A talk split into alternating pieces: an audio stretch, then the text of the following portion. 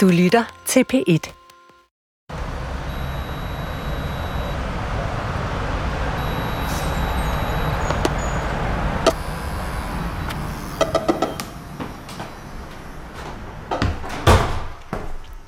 jeg ankommer til Eva på denne sidste søndag i advent, står døren åben. Eva er ikke til at se, men fra den inderste stue strømmer en blid julemusik, og jeg går efter lyden.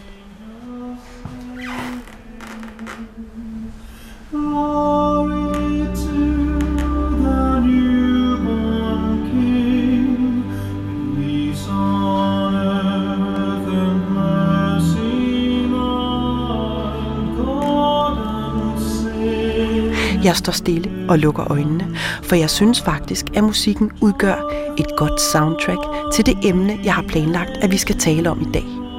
Nemlig demokratiet og menneskerettighederne.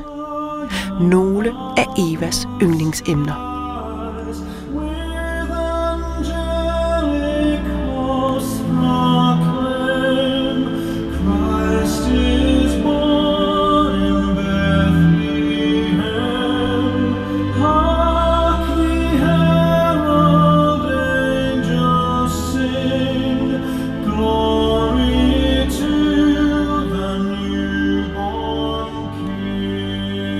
For nu, da Eva og jeg har fundet en del håb, så tænker jeg, at selvom der lige nu er krig i Ukraine, så er ham Putin vel bare én loose cannon i et ellers velordnet Europa, hvor udviklingen trods alt kun er gået frem og op for vores civilisation siden 2. verdenskrigs rædsler.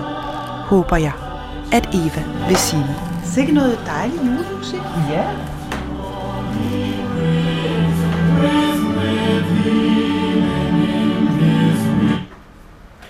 Men nu skal vi jo til anderledes. Nu skal vi arbejde. Ja. Så da hun dukker op med 2 kopper varm te, spørger jeg hende, om vi ikke simpelthen skal sætte vores lid til det gode vestlige demokrati, når det kommer til at skabe et retfærdigt og godt samfund for alle mennesker i fremtiden. Nu må man jo sige, at demokratiet har jo aldrig været et fuldstændig sikkert værn. Altså, efter 2. verdenskrig, da politikerne faldt ud af, hvad der var foregået i Tyskland, hvad der var foregået i de tyske koncentrationslejre, der så de jo på hinanden og sagde, aldrig mere, aldrig mere skal det ske. Og hvordan kunne det ske? Altså, Tyskland var et demokrati, et gammelt kulturland, og man må jo sige, at Hitler kom trods alt til magten ved et demokratisk valg. Så demokratiet er ikke et værn imod en despotisk og grusom hersker, hvis han ellers har talegaverne i orden, og forholdene er sådan, at han kan komme frem, og folk er tilstrækkeligt desperate, fordi situationen måske er vanskelig af den ene eller den anden art, så er det ikke noget demokrati, det er ikke nogen garanti for, at vi altid vil have en ordentlig hersker, og at reglerne vil blive fulgt. Og det var jo derfor, FN blev stiftet efter 2. verdenskrig. Man gik sammen og sagde, det her, det går altså ikke. Vi må prøve at skabe et samfund, hvor ret erstatter magt. Og derfor var det jo, man skabte de første menneskerettighedserklæringer, FN's menneskerettighedserklæring, der siger, alle mennesker er født lige og med de samme rettigheder. Og der kan vi så sige igen, det er sandelig ærgerligt, at det juridiske system ikke har noget, der kan gennemføre, at det der så rent faktisk også sker i verden. For det gør det jo ikke. Det må vi jo erkende, at det gør det ikke. Men det var dog et skridt i den rigtige retning. Det er dog et forsøg på at sige, vi skal alle sammen passe på hinanden, og vi har alle sammen lige ret. Og det førte jo så også til, at man i Europa gik endnu længere og sagde, at vi vil også have en europæisk menneskerettighedskonvention. Og den har det helt særlige ved sig, at den er tilknyttet en domstol, og at mennesker har mulighed for at indbringe deres eget land for menneskerettighedsdomstolen, sige, mit land har krænket mine menneskerettigheder. Det er ikke, fordi jeg var på rejse i Tyskland eller sådan noget, men det er her i Danmark, de har krænket mine rettigheder. Og det har mange mennesker jo benyttet sig af. herunder danskere, og herunder danskere, der har fået medhold. Og der må man jo nok erkende, at det havde vi aldrig regnet med. Vi var helt sikre på, at menneskerettighederne, altså naturligvis opfylder vi dem her i Danmark, de skal bruges over for sådan nogle røverstater som Rusland og Hvide Rusland og Tyrkiet og sådan nogle steder. Og selvfølgelig støtter vi det, men det er ikke noget, der kommer til at ramme os. Og det var vi jo ikke det eneste land, der tænkte. Og virkeligheden har jo vist noget helt, helt andet. Og det har jo været vigtigt for os at lære. Men samtidig tror jeg, at det betyder, at den domstol var aldrig blevet oprettet i dag. Altså der ville vi have sagt, nej, tænk hvis de begynder at blande sig i dit eller dat, som de jo har gjort med udvisning af udlændinge og sådan noget. Ikke? Yeah. Altså, og det katolske Irland, det er ikke med homoseksuelle og sådan, nej, det var de aldrig nogensinde gået med til. Så jeg tror, altså, det er en meget interessant tanke. Det er slet ikke faldet mig ind. Jeg har ligesom tænkt, at det var da utroligt, man gjorde det dengang. Nu havde vi da gjort det. Ja. Altså uden at tøve. Men det har du da ret i. Det havde man ikke gjort. Det havde man bestemt ikke gjort, fordi tænk på alt det vrøvl og ballade, der er kommet ud af det. Ikke? Og du kan jo se, at den europæiske menneskerettighedskonvention, den er blevet en del af dansk lov. Og man har foreslået gang på gang senere, for eksempel at børnekonventionen skulle være en del af dansk lov. Vi er jo alle sammen enige om, vi skal beskytte børn, ikke? Handicapkonventionen skulle være en del. Og nej, har politikerne sagt. Det er fint nok, at vi er medlemmer af de der konventioner, men de skal ikke være en del af dansk ret. Det skal ikke være sådan, at de kan gennemføres ved domstolene som en absolut rettighed. Altså. Og nu er det så sådan, at man naturligvis kan påberåbe sig af det, ikke? Og domstolen kan sige, at det burde også tages et hensyn til børnekonventionen, paragraf 7, eller hvad det nu måtte være.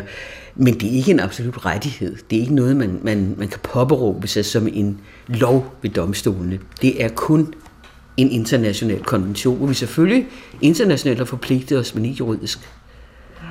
Og der har jo gang på gang været nogen, der har forsøgt, og jeg tror faktisk, der ligger et forslag nu, hvor man vil forsøge igen, og i hvert fald vil man have det op som et forslag i Folketinget, at man skulle gøre børnekonventionen til en del af dansk ret.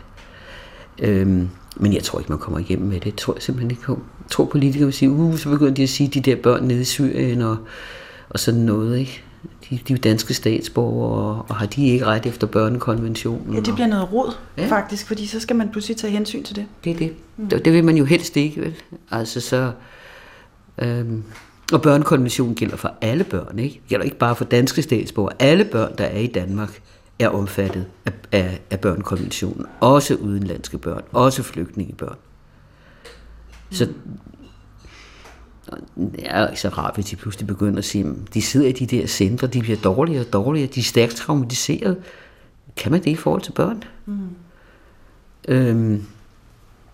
Så jeg tror, altså, vi skal prise os lykkelige for, at den kom igennem der efter 2. verdenskrig, hvor folk var så rystet over det, der var foregået. Ikke? Og flygtningekonventionen kom jo også igennem, netop fordi det jo viste sig, at jøder havde banket på døren i mange lande, også i Danmark, Schweiz, for at søge beskyttelse og blev afvist, sendt tilbage til Tyskland, ikke, hvor de så omkom i koncentrationslejrene.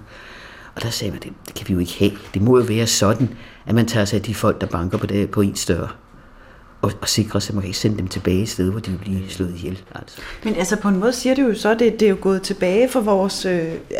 siden Menneskerettighedskonventionen blev underskrevet, og FN blev oprettet, så er det altså faktisk gået tilbage for vores demokratiske indstilling, altså globalt set. Ja, i hvert fald for vores demokratiske indstilling globalt set, men sådan set også i vores eget land, ikke? Fordi den europæiske menneskerettighedskonvention jo netop gælder også i Danmark, ikke?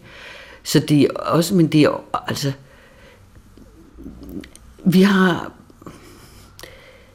ja, det er som om vi er bekvemmelighedshensyn eller andre hensyn, så er at tingene bare er blevet... man går ikke helt så meget op i demokrati og retssikkerhed, som man gjorde for bare 10-20 år siden. Det er min fornemmelse i hvert fald. Og der foregår jo altså også nogle ting. Og det har vi jo for eksempel set blandt andet omkring de danske børn, der findes i flygtningelejre i Syrien. Og det er jo også noget, du har interesseret dig for. Det er en debat, du har blandet dig i. Hvorfor det? Fordi jeg synes simpelthen, det er så forfærdeligt, at vi lader de små børn i stikken. De danske statsborgere, vi har et særligt ansvar. Og vi efterlader dem der. Vi ved, at de er syge. En af dem var allerede tynd for et år siden. Han har nu haft diarré i et år. Han vejer nu som 3-årig det samme, som han gjorde for et år siden, da han var 2 og allerede var underernæret. Altså, det er jo forfærdeligt at tænke på, en anden er i færd med at blive døv, fordi han har haft en mellemørebetændelse i månedsvis, og der er ikke nogen læger, der kan hjælpe ham. Og jeg synes bare, det er i den grad vores ansvar. Det er vores statsborgere. Selvom de er små, så er de altså vores statsborgere.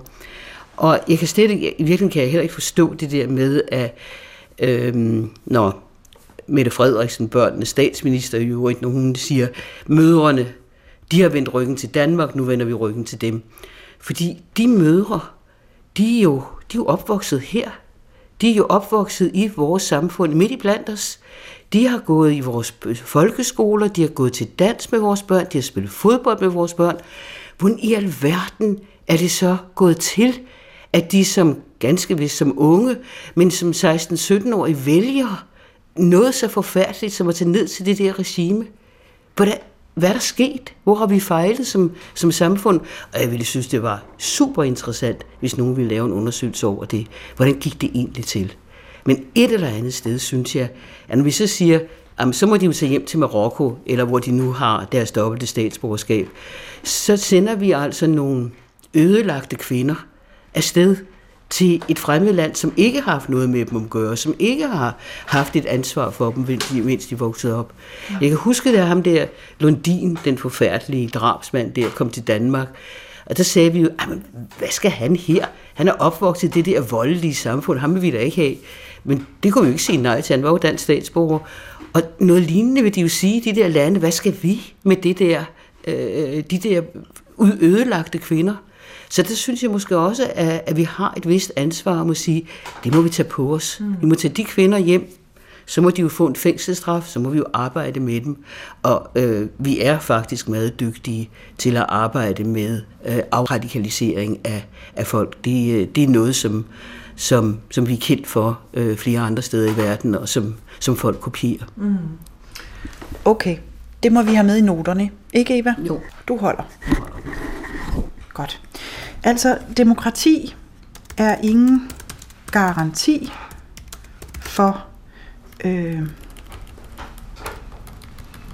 hvad skal vi sige, for et velordnet samfund. Se bare på, hvordan det er gået med menneskerettighederne. Dem havde vi aldrig underskrevet i dag.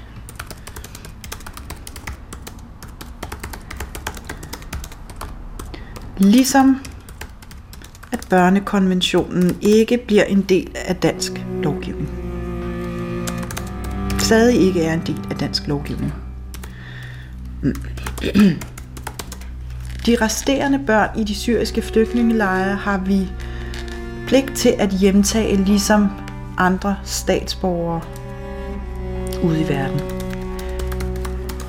Ja, altså det er jo, at vi ikke vil tage dem hjem, at vi ikke vil hjælpe dem, er jo så meget desto mere mærkeligt, som vi hjælper alle andre danske statsborgere, der er kommet i ulykke i verden. Vi ambassaderne hjælper dem osv., hvis det vi hjælper dem med advokatbistand, uanset om de er menneskesmuglere, eller våbenhandlere, eller pædofile, eller hvad de er, de danske statsborgere, så hjælper vi dem. At vi så lader de der fuldstændig fortabte småbørn være, det synes jeg virkelig er svært at forstå. Det er hermed noteret.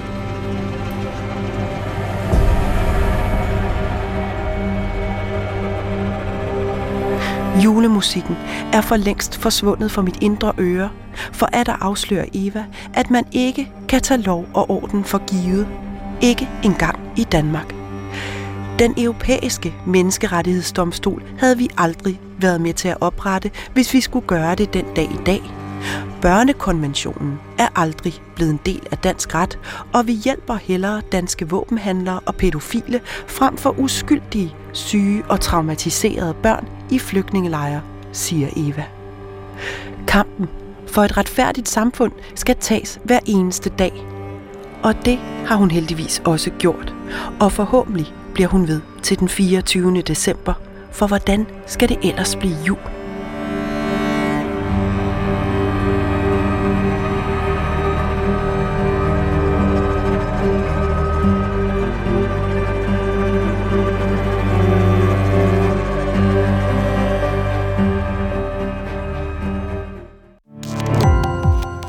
Gå på opdagelse i alle DR's podcast og radioprogrammer. I appen DR Lyd.